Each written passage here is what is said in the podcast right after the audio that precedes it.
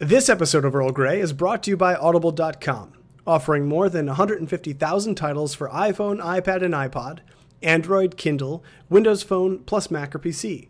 To get a free audiobook of your choice, visit audibletrial.com slash trekfm. This is Houston Huddleston from New Starship, and I'm restoring the Enterprise D Bridge, and you're listening to Trek FM.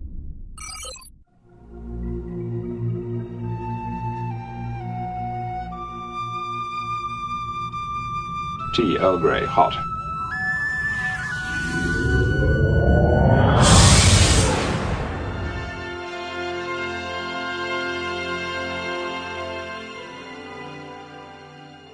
It's time for another serving of Earl Grey, Trek FM's best dedicated show all about TNG.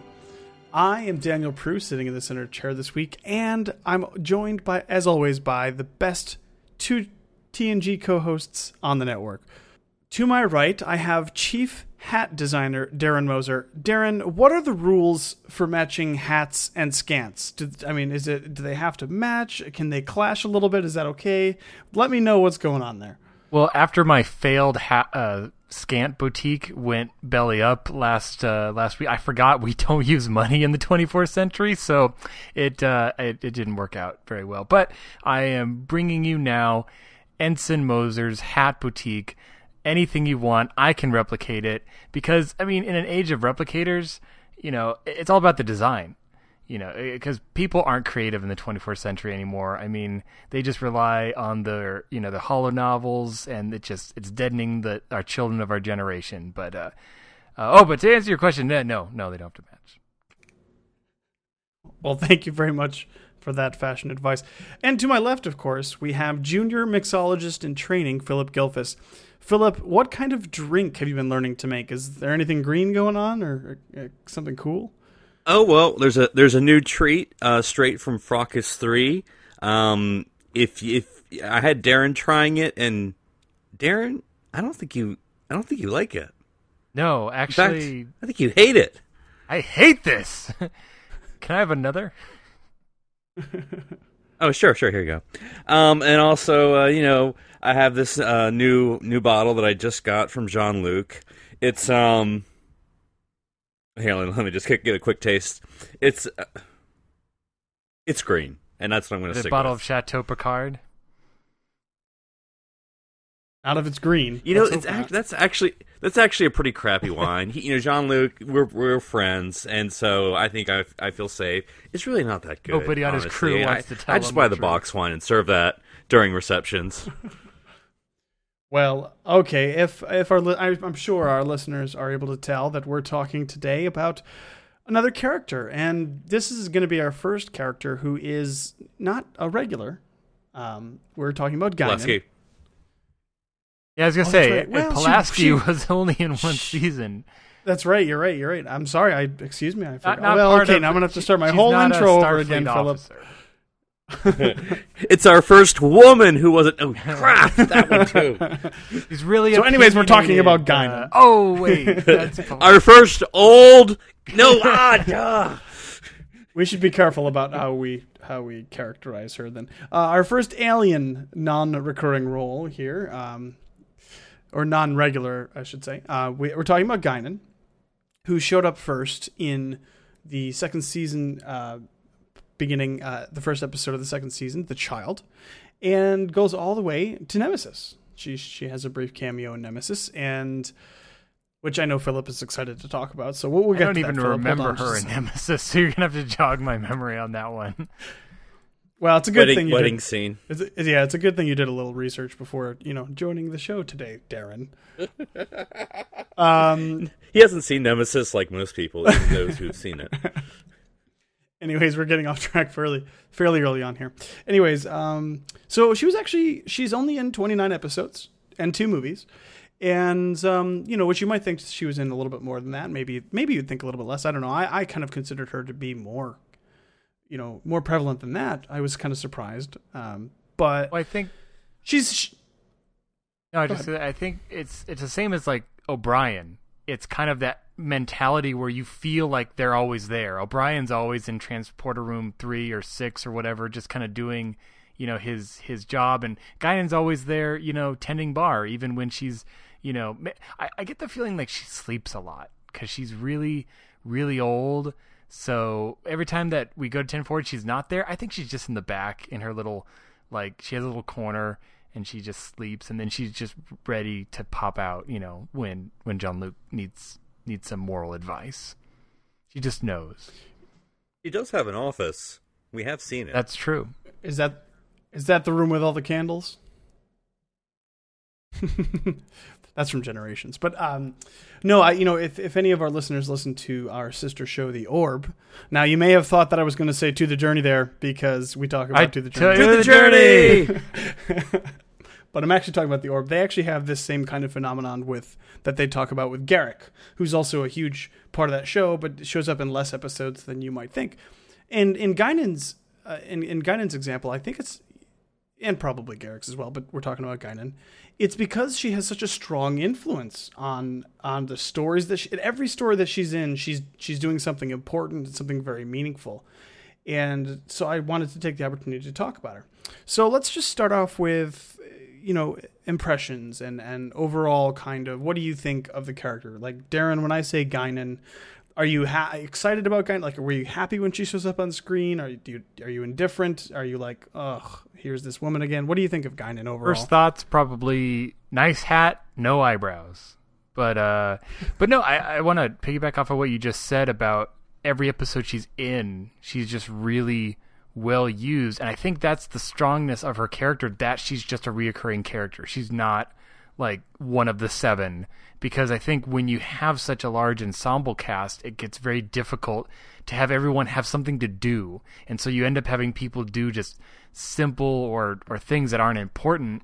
But with Guinan, every time you see her, it's for a very good reason, and she's used in the plot well instead of even if it's a small part, it's still a meaningful part.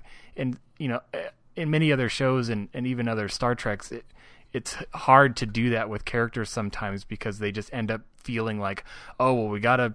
It's been three episodes. We need to show Guinan again because otherwise people are going to forget about her. It's like no, you just make the character unforgettable and then use her. It's, she's like a seasoning, you know, use sparingly to taste. Oh, okay, uh, that's that's excellent. What about you, Philip? Do you feel the same kind of way that Darren does?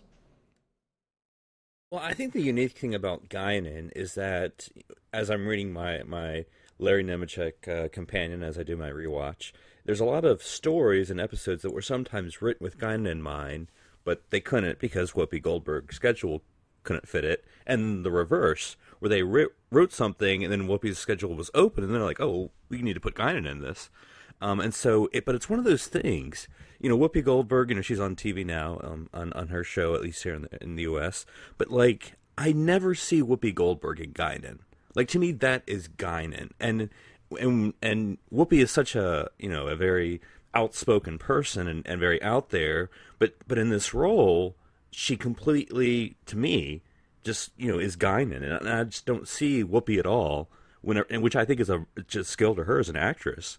Um, and so I think anytime I see Guinan in the episode, it's it's always it's always good. But it also means that uh, Troi will find herself out of a job. You know, it's funny that you that you mentioned that because I hadn't even considered talking about you know Whoopi as Guinan, but you're absolutely right. Whoopi Whoopi has such a huge personality, like in anything that she does, uh, that it's so funny to think of uh, of Guinan as Whoopi. Like, of course, you recognize that this is played by Whoopi Goldberg, but you're absolutely right, Philip, that I don't even think of her that way. I think of her as Guinan first. Like when when you see a picture of her in the silly outfits that she wears with the eyebrows and stuff, like you're like that is Guinan. Like that's it's really it's really interesting. I guess I hadn't really considered I mean, that. you picture Guinan, the character, showing up like at the convent of Sister Act, and just she's not gonna start toe tapping and singing. No, she's gonna sit quietly in the corner and just judge everybody. but no, it's like yeah, you're right. They're they're completely different entities, and that's just a testament to her acting ability. and only because you mentioned it, and again, since I'm reading the com- companion, I do have this trivia at the tip of my tongue now. But the person who played young Guinan in Rascals also played young uh, Sister Act character in the movie Oh. Sister Act. She played like the young Whoopi in that too. which one was So apparently, she she created a, a niche.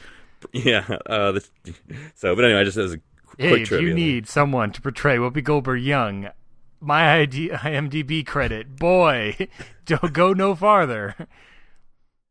Darren, this is a little before IMDb, I have to say. Uh, that's true. That's true. But on the on the Trek BBS. Neener, neener. Mom, get off the phone. I need Kids, to ask your dial parents. in. Kids, ask your parents. oh boy, cruising on the internet. Okay, um, I never sang that. but you know, I was I was pushing this. Uh, yeah, I was going to talk about this a little bit later, but now seems like an appropriate time. Uh, Guinan shows up for almost all, depending on how you want to qualify this. I know this is kind of a broad statement to make, and, and I'm not known to do that. Um, but but she shows up for a lot. I'll say a lot. I'll be diplomatic and say a lot of the really pivotal, really important, really memorable episodes of TNG. I was going through and and plays a huge role in, in a lot of them. Now I'm just going to list a few of them here. She shows up in Measure of a Man. Uh, she shows up in Q Who, of course, which we'll talk about later. Um, Yesterday's Enterprise, uh, which that whole show hinges on her, essentially. She shows up in The Best of Both Worlds, parts one and two, Family, which is great, Redemption one and two, um, Ensign Ro. I'm just throwing that in there because I love Ro. Um, I, Borg, which we just did on the Ready Room this week, so so take a listen to that. Um, and then of course she shows up in Generations famously. Um, but there's a there's a lot going on there. She's she plays a really major part in a lot of the really really big episodes of TNG. Well, and I won't talk about her relationship with characters because I know we'll talk about that in a second. But I think you know her role as the listener, as the the you know quote unquote the bartender, as the counselor, really. Um, you know, because we didn't have one right on, on the ship. Did we have a? Did we have a? Anyway, um, um, but like the morality play episodes will usually involve Guinan because her unique role is that she's not Starfleet. I mean, she's the first non Starfleet character in Trek, like the first major non Starfleet. She's a civilian, um, obviously, um, and so she's outside of the rank structure, other than you know Jean Luc's her BFF. But so she, she's like you know she doesn't report to anyone, she can't offend anyone, but so anyone can come to her, but she can ask those questions and be that sounding board. So anyone who's struggling with some moral question, great philosophical debate, she'll just be that sounding board and be like, "Well, what do you think? I don't know." And then that character goes like, "Oh man, this is about a big issue that will teach children how to live their lives and have a podcast about it 20 years later." So that's usually how it goes. exactly how it goes. Um, so yeah, I just wanted to bring that up because I thought it was really interesting. Like, especially of course, of course, um, like I mentioned, yesterday's Enterprise sticks out, and uh, the best of both worlds as well, where she famously states that she, she and Picard are more than friends and more than family. But but we'll get into that later. But what Whatever that exactly, means. What the heck does that mean, yo? Yeah. She has a thing for bald men. She does. She does. She's on the we, record. we do know that such. Picard was bald even at a young age. Uh, but Do we? That's the Do grown we? up Okay, look. from scholarly uh, Phillip Gilfus. Canon being ripped apart. it's not. Look, function. every Engage oh, cannon how are we locks. gonna Cannon locks are down. cannon locks are down. um, but but but going through this list, I, I I thought it was really interesting, and it's something that I never think about together. I never put them together. But Guinan deals with the two biggest enemies of TNG. She's she's had previous encounters with both the Borg Ferengi. and No, I'm just kidding. And Q. Um, and I, I suppose now is, ju- is is as good a time as any to bring up. Let's talk Q Who, and what the heck is going on And Can someone explain to me what the the the jazz hands, the cat hands, whatever is going on between Guinan and Q? What does that mean? I have no idea. I said maybe it was some sort of prep, like if he did some sort of Q thing, her species had learned some sort of countermeasure, which I would have loved to see because that would have elevated Guinan to like a whole nother level of being BA. Well, and, and- to me, I know you mentioned Q Who, but of course I reject the premise of your question. Um, in Deja Q, to me that is the best Q Guinan moment because like Q, you know, he's lost all of his powers. He's walking around with Data. He's in ten Ford, and then the camera just pans to Guinan, and Q's like. This is not a moment I've been looking forward to. That's just the best scene, you know. I heard they drummed you out of the continuum. I consider it a career change, okay? And Data's like, well, there's some feeling he might not be telling the truth. Guinan's like, oh, really? Grabs fork, stabs hand. Ah! Sounds human to me. It is a great moment, right? It, it's it, like we never ever are ever told. And if you guys are aware of this, let me know. Even though I, I guess I probably wouldn't count it. Probably but in is the there like a book? yeah. Yeah. Is there anything that's that, that that gives us any idea of what this history could possibly But- be? And why, in mean- under any circumstances, would Q be afraid of just this old woman? Essentially, is what she is. Well, but it's almost better not to know. I mean, it's eh, sometimes it's nice having gaps in in like you don't want a completely fleshed out story or person. You, you always want at least something to put together in the back of your head because okay, yeah, they could have gone into a 30 minute epilogue about their species in back history, but just the little tiny bit we see on the surface just puts so much in our imagination of what it could be. I mean, Q picks on a race that was already decimated by the Borg. I mean, come on, man. That's that's kicking someone while they're down. Do you remember the That's just not Borg guy? Do you remember your planet? Oh, that's right. the Borg. Too. I will say, uh, Darren, that I do agree with you that it is nice to keep some corners of uh, uh, of the story shrouded in mystery. But I, I'm going to go on the record here uh, and say that I would have much rather have seen Q and Guinan's backstory than Guinan and Picard's in Time Zero. I would have liked seeing them because- in, living together in an apartment because that would have been a funny show. Guinan and Q,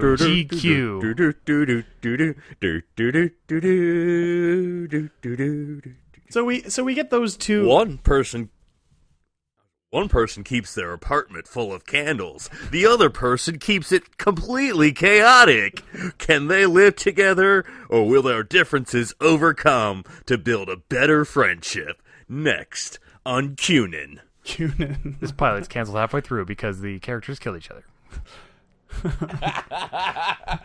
They're just doing cat hands the whole time. Um, okay, so we get those two appearances of, of that past relationship. And then, of course, like we've been mentioning in Q Who, Best of Both Worlds, I, Borg, and Generations, we get a, a sense, uh, at least a, a, more complete sense of Guinan's history uh, with the Borg, right? So it makes that that motivation makes sense to me, and like I said, we were doing I, Borg for the Ready Room this week, and it's a really interesting episode because I think it's one of the only episodes where Guinan isn't like she's not on the right side of the of the moral argument or whatever you would say for the entire episode. She she kind of has to learn a lesson and then guide the other characters to to learn that as well. And it makes sense, right? Because her whole civilization was essentially wiped out by the Borg. I feel her pain. Well, scattered, but yes. Well, yeah, that's where we Yeah, I learn mean, and- resistance and is I- not futile. Yeah, I mean, and it's interesting because Guinan, as you know, she's sort of like the Doctor, as in Doctor Who. We we don't know really how old she is. I mean, sort of the running gag is we, we don't know how old she is. Um, but she's sort of that that one sort of tap into that wisdom of the ages when we encounter something unknown. Guinan's like, oh yeah, that's Bob. Oh, okay. That's well, Tin thanks for telling Man. us." He- he was Um, my but, you know, pet. That's the Borg. You know, for a millennia. but I mean, I guess that that brought the Borg's power and consequences home to a character that we knew because it could just be like, yeah, the Borg they kill people. Okay, well that's whatever that means. But like, oh, that killed your people. Oh, that you know scattered you to the four winds. Okay, so but it is interesting. So does does uh, Guinan Fu does I guess that doesn't work against the Borg. But that's a really good point, though, Philip. Is you know it, it they used her, her character to strengthen the animosity against the Borg because again, it was oh you hurt our friend, you hurt our friend's people, not just oh look another enemy. I mean that they, did that helped elevated it from Enemy of the Week. I mean, obviously it was used many other times, but in its introduction, making that conne- that connection right off the bat, I think really strengthened them as an antagonist. You, and you know you're, you're absolutely right. And when Q Who comes out that later on in season two, we've only had a handful of episodes with Guinan in it, but already I think they knew that that the audience was kind of attracted to this character and they they took her seriously. They they, they thought she was very wise, and so when she comes up and talks to Picard and says, "You need to get the heck out of here as soon as you possibly can and get away from from these people." And like you, it lends credence to, to the threat that the Borg are, and and I think that that really elevates it. You're right, uh, Darren, that it elevates it way higher than just the standard.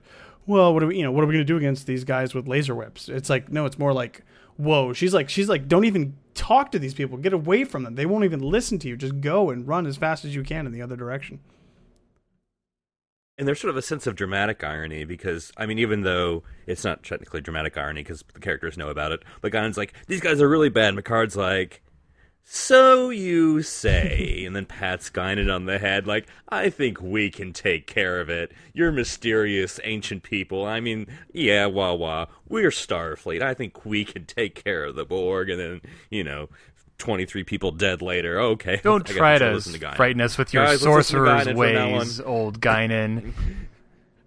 your devotion to the extermination of the Borg has not helped you. Darren, you're going to get kicked yeah, out. Okay, okay. That's I couldn't I couldn't figure out how to farther to go. Now, I mean, I almost I almost hesitate to go in I, Borg since obviously we can listeners can tune into the Ready Room to hear the to hear the the perfect commentary on I, Borg. Um, but I'll just suffice to say, I know that's kind of an odd point what you said, Daniel, because you know Guinan's always sort of the voice of reason, or or at least the silent voice of like, I'll let you figure it out. But here in Iborg, she's the quote unquote bad guy. I, you know, hate all Borg and they should all be killed, which is an unusual role, and and I guess it's almost a contra. I mean, I don't want to say controversial, but you know, to have it's Guinan counter in that to role her instead to standard be role. the racist the speciest. It yeah, it is. So and whether at first I was a little conflicted about it because I was like, it's weird to see her play opposite how she normally does, but it's also really effective because it, it does actually go to show you that there's surprise surprise on TNG that there is this continuity of this character and it makes total sense for her to be this defensive immediately like uh, right off like instinctually about the Borg. So but it also it shows the strength of character for her to realize that she's making this mistake as well. So like her first initial reaction is get this thing, you know, what are you doing? Like why are you putting this on the ship? This is so dangerous. You know what they can do. And then she's like, but as soon as I talked to him, like I knew like this is a person and we can't be doing this kind of stuff. Remind me in the chronology of Borg does the had had they shown how they assimilate yet at that point because I mean, if with all we know about the Borg now, I mean, I'm surprised if he was really hostile, he wouldn't have just like nanotubed the wall and just taken over the cell and then taken over the deck. And then, I mean, that's why the Borg are so dangerous because a single one can take over an entire ship. But I, I don't feel like that part had been established yet by I, Borg. We don't get that well, until first contact. Yeah. We don't get like the tubules, coming out of things and injecting things. That's that's in first contact. And I guess what the idea was in Iborg, since you know I just watched it, is that he's completely cut off from the collective, so he's kind of lost and doesn't really know what the heck is going on. Yeah, he doesn't know what he's supposed to be yeah. doing, so he's just kind of standing Tab there. A into slot B. What does it mean? well, y- you have to remember, Hugh is an adolescent and so if if you had taken the Borg um, synthesizer out of his voice, he would have been saying, "Guys, what do I do? Where's the collective?" So he really wasn't that threatening. So just because he looks young does not make him innocent. That's a great Picard line in that episode. Anyways, we're getting off track here. Again, go listen to the Ready Room. Was he saying that about dropping. Riker when he had his beard? Because he looked a lot older. he got the beard. no, I don't think so. Well, and right, and, but, and I know it doesn't, it's not necessarily Borg related, but I do want to at least that's a, a great scene in Best of Both Worlds where Riker is fretting over the loss of Picard, and Gunn's like, look, I got over Picard. You know, I know it just happened an hour ago, but he's he's dead to me. I'm done, and it's time for you to be captain of the ship. And you know, if you want me to move Livingston out, I can. I know, and I'll take the books, and you know, you can put your trombone in here. It's all good. Just move on, is what I'm saying. I had our picture, you know, in a pad, like the two of us from that one time that I can't tell you about yet, you know, in the past, and I just put it face down. I already deleted let him it- from my let him contacts, so Picard who? what? Um, okay, well, you know, so that's interesting that she she can go toe to toe with both the Borg and Q, and and maybe not come out unscathed, but you know, just with a with a mild a mild case of uh, carpal tunnel, I guess, from trying to fend off Q with her fingers. But um, let's move on to what she's really known for, and, and we've been we've been kind of talking about this the whole time. But let's dive into the fact that what she does and, and the role she plays is that she's influential in in the lives and the decisions of. I'm I'm pretty sure, and I could be a little bit wrong, but I'm pretty sure she has a special moment with everybody on the crew, right? Like there's there's you can point out a character and say there's an episode where Guinan they come to Guinan for advice and she she helps them to find That's their why way, people right? go to 10 forward because it's where Guinan knows your name exactly and your problems. I, and I like how you. Like said that's her job. Like, isn't her job to be a bartender or, or a hostess? or, but like, no, no, her job is to be a counselor. If you really want a drink made, you go to Data. Like nobody does their job on this ship, apparently. It's like they had one of those swap. Let's learn the you know how other officers do things, and they just never switched back. Data became the bartender. Guinan became the counselor. Troi's a pretty good engineer. I don't. I don't know he's pretty good at making command decisions. well let's okay I heard first officer isn't that challenging. Geordi, please go into the Jefferies tube and die. But this is interesting to me. It really is because it's it's it's frustrating and interesting to me because Guinan from the get go, from her first episode, even though it's not a great episode, but but her part is good, and she is the counselor we should have had Troi be the whole time. So I don't understand. There's no excuse that these writers f- should have fumbled the ball so much with with Troi, and then is it, is it like the acting difference between Whoopi Goldberg and Marina Sirtis? I don't think so. I mean, uh, there is a big acting difference there, I think, but I, I still think that I could have gotten behind, you know, a, a, a competent counselor Troi. Can you guys think of a reason why? But- They knew they knew they, they they knew they messed up, right? Why else would they bring another character in to play that role to fill that? she's not job? the counselor that the Enterprise needs, but she's the counselor that they wanted.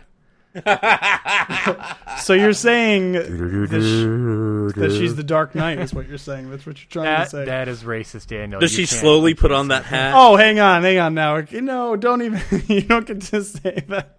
But no, I think Wait, are you saying that's not her real voice? It's hi, I'm Guinan. oh, and I gotta go kill someone. She puts on the hat and her voice changes completely. well, no, I think I think you're right. I think to a point, Is there a voice synthesizer in that thing? a modulator. Ah. But no, I, I kind of agree with you though, Daniel. I think Guinan's character does kind of patch some of those holes left by the Troi character. I, I feel it's not so much Troi's character that led to kind of the failing of her in that counselor role. It was just the writers. The writers didn't write it, and they they almost it was almost like one character too many, and and it's just okay. What do we do with this? And there wasn't really a. She kind of had a bit of the bones because Bones was kind of the closest thing we had to a talk about your feelings counselor guy, but there was no template for that role from the original series. Yeah, but no, that's my point. I agree with you wholeheartedly that it comes down to the writing. But my point is, they they got Guinan right right out of the gate. They failed with Troi until like season six. So it's like that's what I'm asking is why is it that that Troi failed so hard for so long, and then but they got Guinan right, and and they essentially fulfill the same role in the episodes that they're in. Like you'll notice that Troi's not in a whole bunch of the episodes that Guinan is in because what does she have left to do at that point? Except for the one where she loses her powers and, and then Write more than one female character? What do you think this is? Although that would have been interesting if instead in season one they had made just Guinan as the main character and then later in season six brought in this new character that was a, a uh, you know a command a commander or lieutenant commander, or whatever she was. Uh, yeah, I mean, I think not to be wonky, but I, um, I think Guinan usually solves the problems of now, whereas a counselor, not that they can't do that, does the more con- you know long term issues. Like have you been assimilated by the Borg and have nightmares for the rest of your life? Okay, that's a job for a counselor. You know, Picard's not sitting down drinking, developing an alcohol problem with Guinan. No, I mean he's going to Troi to get long term treatment. You know, so it's like psychology versus your bartender. Which, by the way, I know this is such a stereotype that you know your bartender has like was is the listener and you drink. Has anyone ever done that with a bartender? Uh, I assume I don't so. I don't go to bars. So. I don't. I, I assume. I just think it's. I think it's one of those. Like I don't. Well, think if that's I a owned real a bar, thing. I would don't call think- it Gold Press Latin. I think like. I think a Okay, strip yeah. bar. Um, No, those are bars But, of uh, gold pressed latinum, Philip, not strips. Not slips, not strips, but bars. but yeah. or bars. oh goodness, Lordy, all the gold that's fit to. Um, but all that glitters is I don't know. Um, but yeah, I mean, and I, and I think what's early established early is her relationship with Jean Luc, and so she has access to the to the captain, which is very important for that role, right? You know, she's just she can like call down the bridge, just waltz into the ready room whenever she wants to, no appointment at all, um, and so she just has that liberty. But I almost think, in some ways, and maybe you can correct me if I'm wrong. I think her relationship with Jean Luc is actually the least interesting, and not that it's not interesting, but I think the way she works with other characters is actually sorry. The way she works with other characters is actually more meaningful for those characters. Yeah, like we're told we're we're told a lot that the relationship between Guinan and Picard is important and it means a lot to them, but we're not ever really shown it. And when they do, again, attempt to fill it, and I, and I'll I will preface this by saying it's my opinion. In Time Zero, it's done very ineffectively. I think, like, yeah, okay, they they go back in time and, and have this adventure or whatever. Um, but uh, I, I kind of agree with you where it's like, okay, that's that's fine. But you know, in yesterday's Enterprise, we're, we're, we're which is probably the best example of where, even though it's technically an alternate timeline, it's where Picard takes her counsel the most seriously, or where I guess it carries the most weight anyway.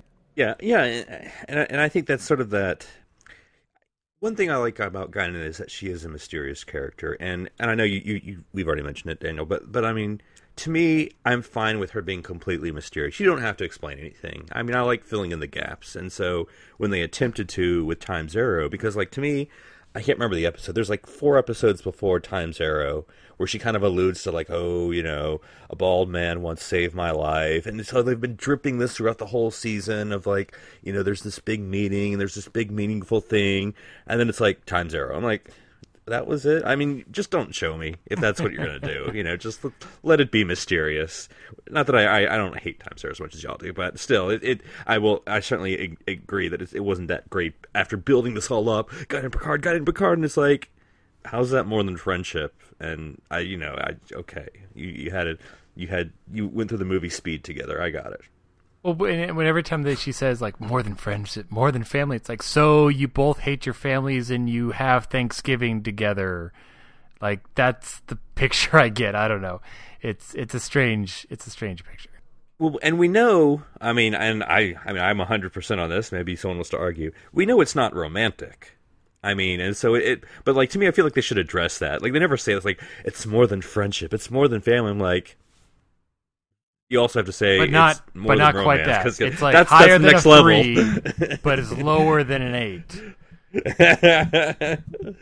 So, are you saying that there maybe have been uh, possibly a, a friend zone situation happening th- for one of the other characters? yeah, she's not a fan of Shakespeare, and that's a that's a that's a deal killer, a deal breaker doesn't for like Jean Luc. He never serves it.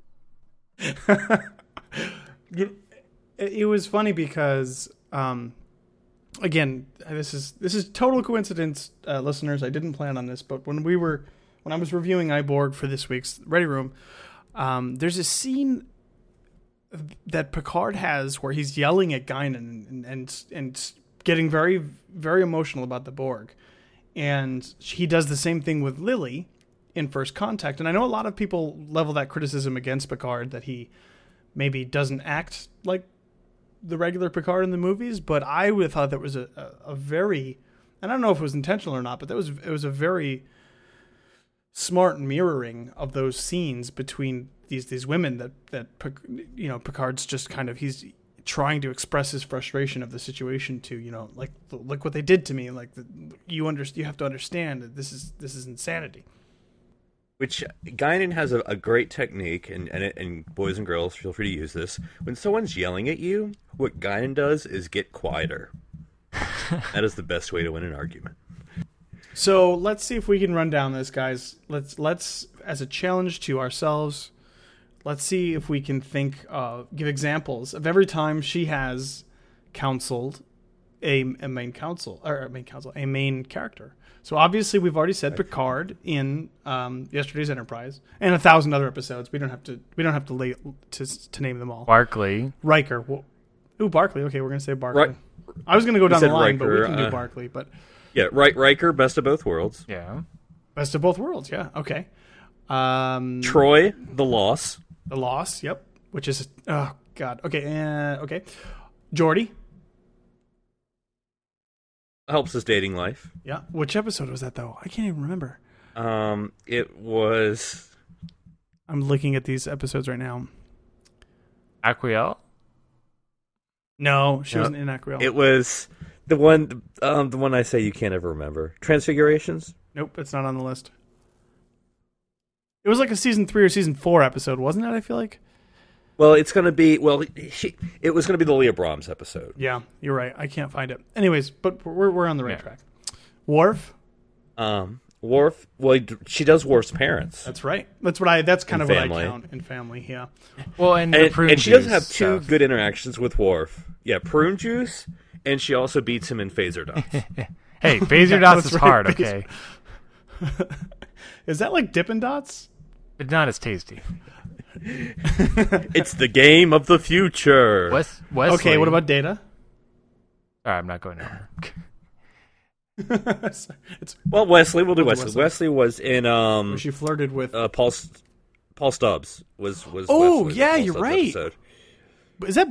It's evolution. When when the uh, yeah when the uh, Evolution. Yeah. There you go. Yeah, yeah. um okay uh Data. And this Hmm, might this be one's tough. a hard one because Data's hard to counsel. A. Yeah. I mean, technically, she counseled for Data in Measure of a Man. I would say. If we if I we- would say in um, the uh, in Generations emotion chip bar scene. Oh, okay, all right. Well, I guess it's not really counseling, but Well- we, we can count it. We can count it. Oh, we'll count it. We'll reach. He made him We reach. hate. Okay, that's Herbert, pretty Herbert. strong emotion right there. And then Beverly, of So course. did Lore. So- that, that is true. that Lore did. Uh, and then Beverly, of course, uh, in Suspicions, which was her final episode uh, of the show. Right. Also, that's the one where again- she's like, when- "What do we know about this girl?" No, that's Another one. another one. That's evolution, actually. Okay, yeah, that's right. So she's also there's, there's also a little bit of that. Well, I think one of her best relationships. I mean, if you're going to say Picard, fine. But to me, I think Ensign Ro and her had a pretty great relationship in the limited Beyond friends, had. beyond family, think- some would say. And I know. well, I mean, in the episode appropriately entitled Ensign Ro, of course, which we did that commentary on. But I mean, Guinan makes it a point. Hey, you are my friend. I will stick up for you. You're I'm, Too late. I'm- you're my boo. Um, I believe that's her exact words. And then, and then in Rascals, it's her and Ro again, where she's helping Ro discover her childhood, um, and kind of counsel her and all that stuff. So I mean, you usually see um, Guinan and Ro. I mean, that's that's sort of the power Which, team there. now that you think about it, I don't think she's in the episode where Ro and Geordi were like phased out of existence because she would have had some. Next phase. Yeah, she would have Next had a lot to say. You know, I mean, Data was saying stuff about Geordi, but I think she would have been the one to give Ro's eulogy, not stuffy big stuffer shirt. Yeah, Riker. Riker was going to give the uh, eulogy. Interestingly enough, yeah, there are, there are layers Yeah. to that relationship That- we won't get into. Well, the one time we slept together when we lost our, our I'll never forget, even identities. though we lost our memories. Anyway, this may not be appropriate eulogy.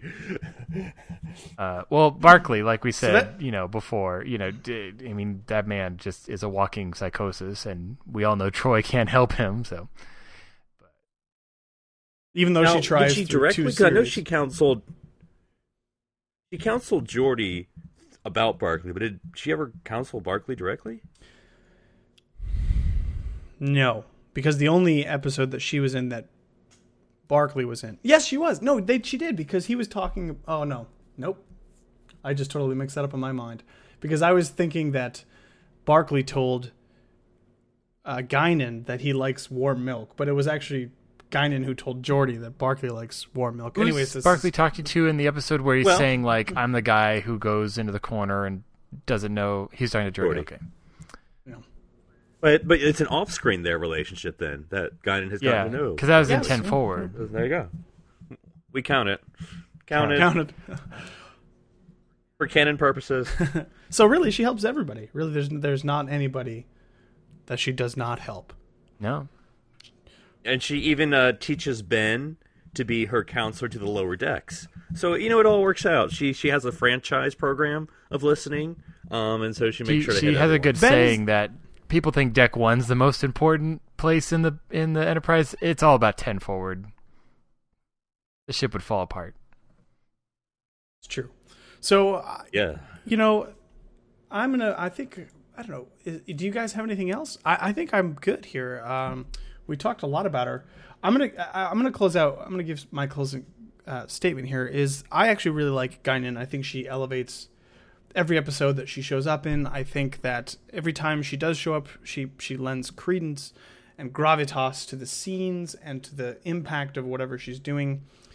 Um, from even from the child all the way to to Nemesis, which which we didn't actually talk about.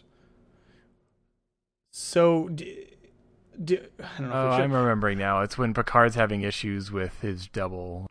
Well, I, I mean, I think one thing about Guinan is that throughout the series, she makes all these little factoids about her life, like, oh, you know, like I, I can't remember the joke. Something about like something, but she mentions like her father apparently is still alive during one TNG episode. Like someone makes like something about like, well, you know, some seven hundred, you know, blah blah blah. Like, oh, you mean like my dad or something? I don't know. Um, she's been married how many times? 23. More than Pula- So basically, her and Pulaski are tied. Oh, um, and and like she has this huge family, like and and this crazy uncle, and you know, and she has children. That's right. She has children, um, who apparently never visit. So Just doesn't know, tell them where she I don't know, is. so so I mean, she definitely has this rich um, backstory. Uh, kind of reminds me, in a weird way, of Phlox on Enterprise. you Yeah. know, his children and, wives kind of, and everything. Kind of like Dax too, right? Like, wouldn't I, wouldn't it be an interesting conversation between? Uh, well, Dax and, Trill and, uh, and- Guinan probably have met like at least a dozen times over the course of yeah, their, right. their joined lives. Well, and I almost think it's interesting. I know we talked a little bit about it, but generations in the tw- well, I don't know when that takes place, the late twenty third, early twenty fourth century, whenever that Enterprise B is. Um, and we see her beaming over from the Lakul. I can't believe I remember that. um, and beaming over to the Enterprise B, um, and we get to see her. You know, it's like, oh, well, there she is. And then you know, times arrows, there she is. You know, doesn't seem to have aged a bit. Apparently, she's like Sir Patrick Stewart, never ages. Maybe he's Um, an and so-. well, and then I mean, and, and not to, to get broader, but we the only other El-Aurian we meet, right, is Soran, Soran, right? So the, Doctor So we never- Tolian I don't know- Soran. I like pocket I'm a listener. We listen because we with our ears right now, Miss Lefort. listening, Time, died, burning. the fire in which we burn. Actually, I do know history, and if I'm not correct, you're dead. Knowing Oh, history go and reading memory alpha are not the same thing. I love how the guy in an episode turned into I- do I- bad Malcolm McDowell Sorry. impressions. Malcolm McDowell impression.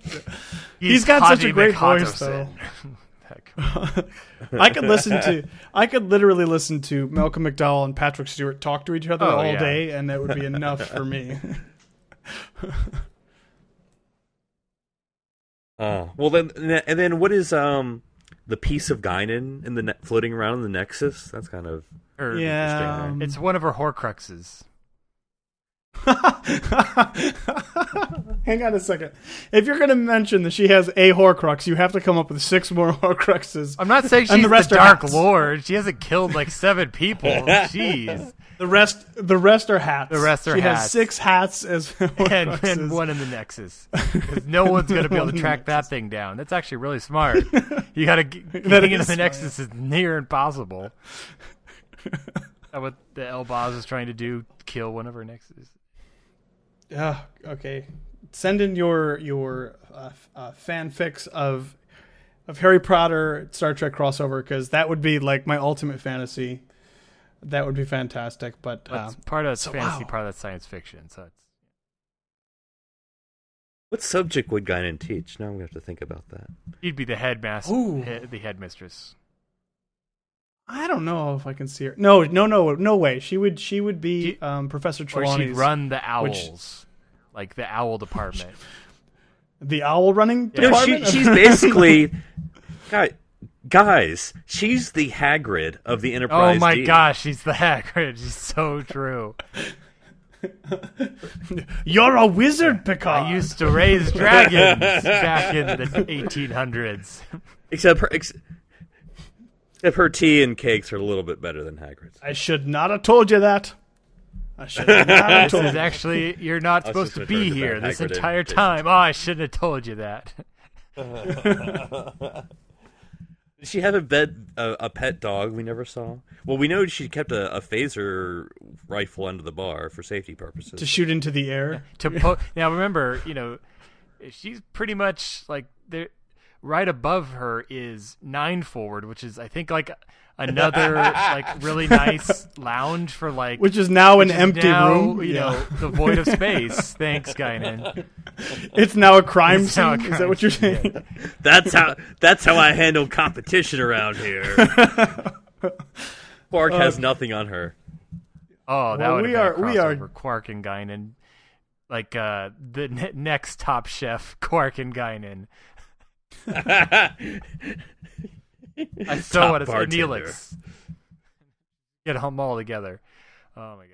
I don't think. Uh, I think. I think both of those characters, Quark and Guinan, disliked Q the same amount. So it's it's certainly possible that they. Uh, The secret ingredient is a tribble. Good luck. Rarest of breeds never before discovered. We thought they were extinct. Now, will you?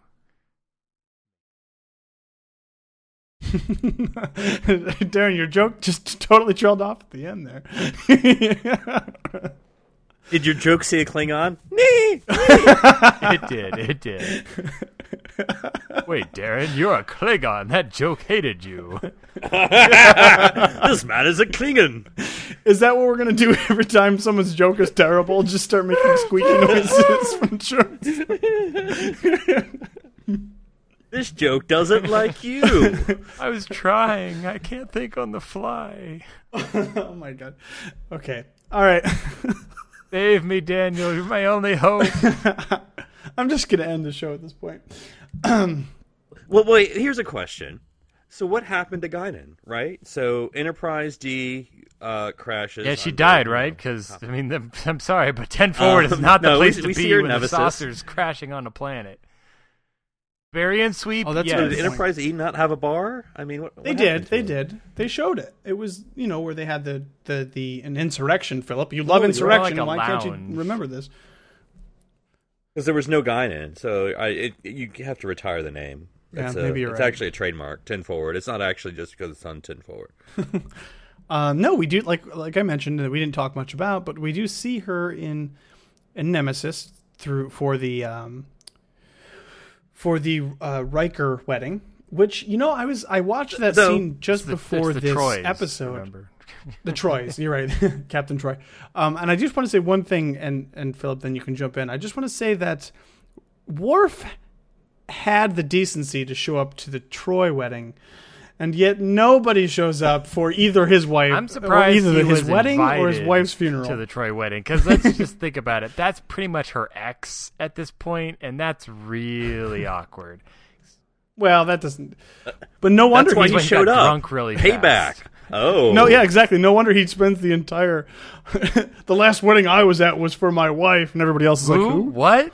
You're so secretive, Worf. Oh, you mean you mean K'Ehleyr? Yeah, that was Oh, tragic man, that she died. Too soon. Oh wait, you got One married of your again? to wives someone showed up died? in a God, Worf, torpedo tube. really the other one we shot off when she died. Worf, how is it that you've had two wives and yet your stupid son is still alive? That's the question. They call Worf the Black Widow. Not the Avenger.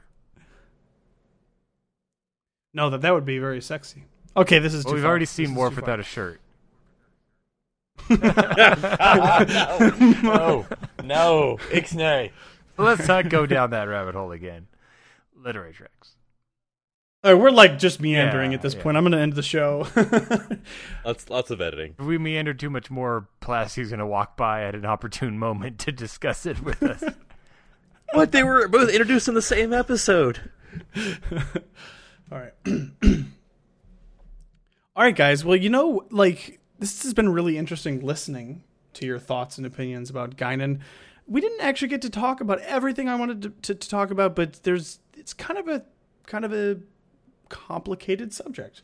But believe it or not, here on Trek FM, Guinan is not the only person we've been talking about. We've been talking about a plethora of characters. So take a listen at what you may have missed on all of the other shows on Trek FM. Previously on Trek.fm, Standard Orbit.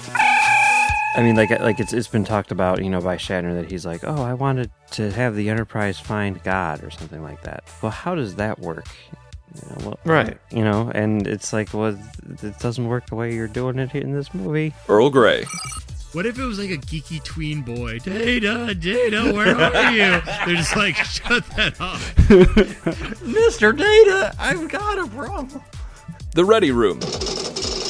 When they finally do get rid of Decker, it's on Kirk's personal authority as captain of the Enterprise. And like it seems to me if you're say a captain in the US Navy and an admiral takes command of your ship, you can't just like get rid of him because of your personal authority as captain of the ship. The Orb. And, and again, it's it's something as you know as we said before, the system is not set up to allow him to express that idea in any other way. But by the spectacle of this trial, which would presumably be impossible to hide, it is a way for him to express this alternate viewpoint that maybe the, the morality of his society is uh, is under threat. To the journey! We are here to talk to you about a very heavy handed topic. This is kind of a dark area for us. No, I'm just kidding. We're talking about death in Voyager. commentary Trek Stars. when they fall out the pod people and they say, Why? What year is it? And Data says, Why, it's the Earth year 2364. I fell off my chair 47 times. It's like, They just put the. Oh, my. Okay, okay. Warp 5. Archer doesn't close himself off to any possibility. He takes the evidence and comes to the best choice that he can. And that's not always easy for anyone, but that's the kind of person that Degra is too. Melodic Treks. In fact, it had two versions of the theme one which ran from seasons 1 to 3, and one which ran from season 4 onwards. Now, some people prefer the first music with the poignancy of the lone trumpet, others prefer the second incarnation. Continuing mission. if we were to sort of able to rewrite the canon, the uniforms we've got, they were the uniforms in the middle of Enterprise and TOS. But because they were designed during a time when peace wasn't as prosperous as it is in the original series, the uniforms did have a bit more of a militaristic look to them. Literary Treks. You know what I love about comics, though, sometimes is what happened here in this panel with Beverly and Troi. Clearly, Troi's stunt double wandered into the scene. I was gonna say, is that Troi?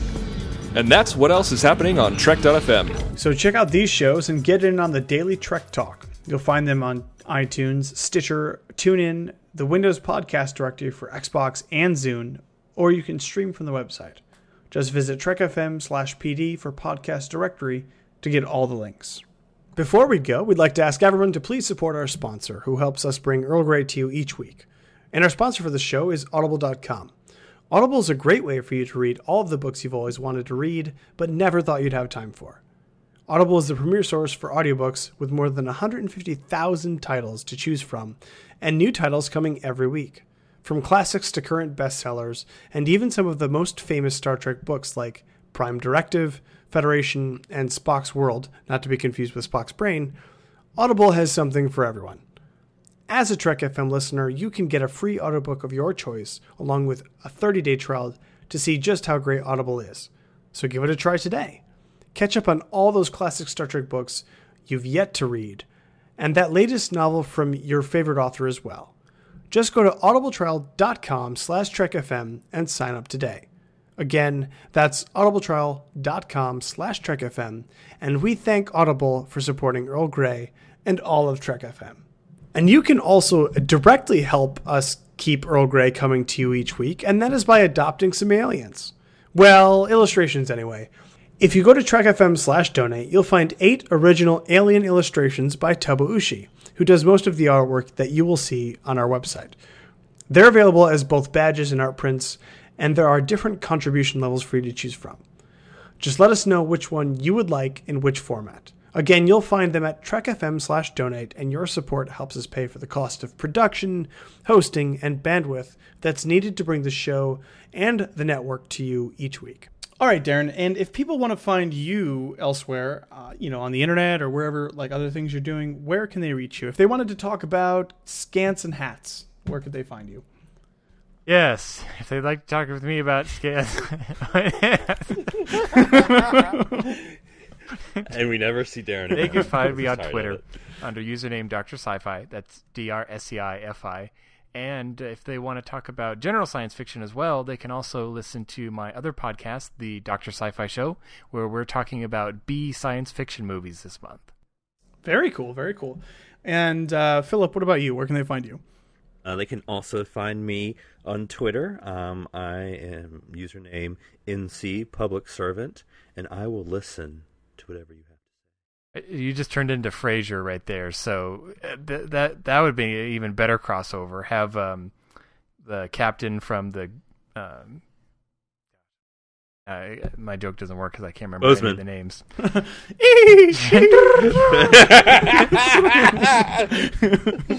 Wait a minute. It's always the me. Your punchline is in the wrong place. This man is a Klingon. Those are Klingons. All right, I'm okay. cutting all Um, this out. and- no, you gotta keep it all. How nobody's gonna understand our podcast. Nobody's gonna understand our triple purring jokes at any point in the future if you don't keep this Okay, in. okay. okay.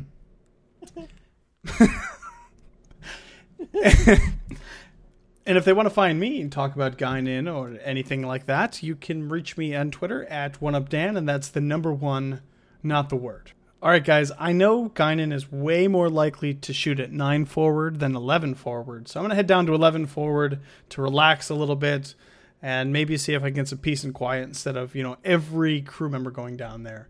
Uh, but we will catch you next week on Earl Grey. Engage. Make it so. Make it so. My brain is gone. My brain's gone. I was like, wait a minute, that That's- doesn't sound that's right. What did Philip's he say? line.